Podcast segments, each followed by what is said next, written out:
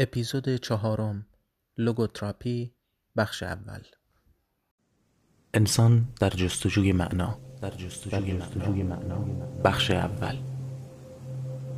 بگذارید توضیح بدهم که چرا من اصطلاح لوگوتراپی را به عنوان نامی برای تئوری خود برگزیدم لوگوس یک واژه یونانی است که به معنی اطلاق می شود لوگوتراپی که به وسیله پاره ای از نویسندگان مکتب سوم رواندرمانی وین نیز خوانده شده است بر معنی هستی انسان و جستجوی او برای رسیدن به این معنی تأکید دارد.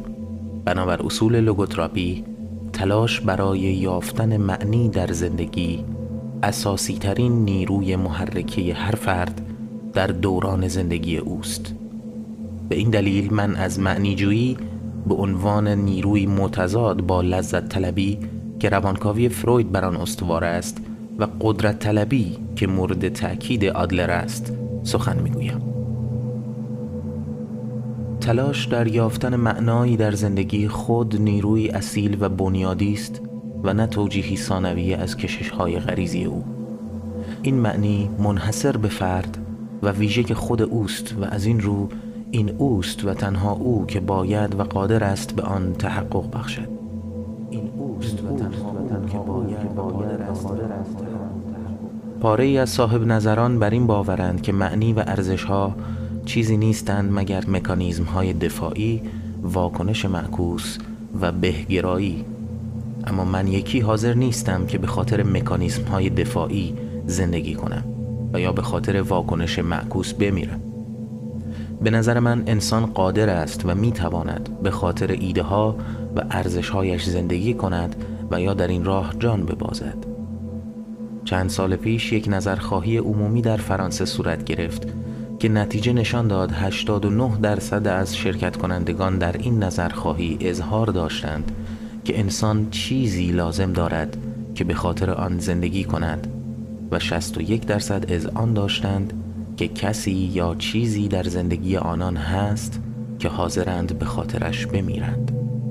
من مشابه این بررسی و نظرخواهی را در درمانگاه خود در وین بین بیماران و کارکنان درمانگاه اجرا کردم. نتیجه عینا مثل نظرخواهی چند هزار نفره فرانسه بود و تنها یک اختلاف دو درصدی مشاهده شد. به واژه دیگر این مطالعات نشان داد که معنیجویی در اغلب انسانها یک حقیقت است نه یک ایمان و عقیده. البته مواردی پیش می آید که توجه و علاقمندی فرد به ارزش ها چیزی نیست مگر تلاشی برای پنهان کردن تعارضات درونی او. اما اگر همچنین باشد باید توجه کرد که این موارد استثناهایی است در یک قانون کلی و نه اینکه خود قانون باشد. در چنین مواردی یک روان تحلیلی پویا تا آنجایی مجاز و قابل توجیه است که سعی نماید نیروهای محرکه و زیربنای ناخودآگاه را کشف و آشکار کند. مواردی که معمولا شبه ارزش ها جایگزین ارزش های واقعی زندگی فرد شده است.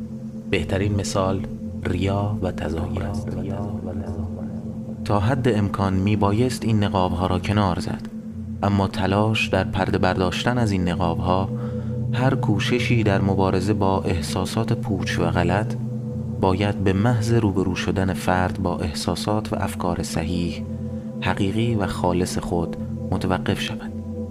کاوش و تجزیه و تحلیل بیشتر مجاز نیست زیرا در آن صورت تمایلات و آرزوهای آرمانخواهانه و معنی جویانه انسان و تلاش او در چیره شدن بر تعارضات ناسالم درونی خود دست کم انگاشته شده است. در جستجوی معنا.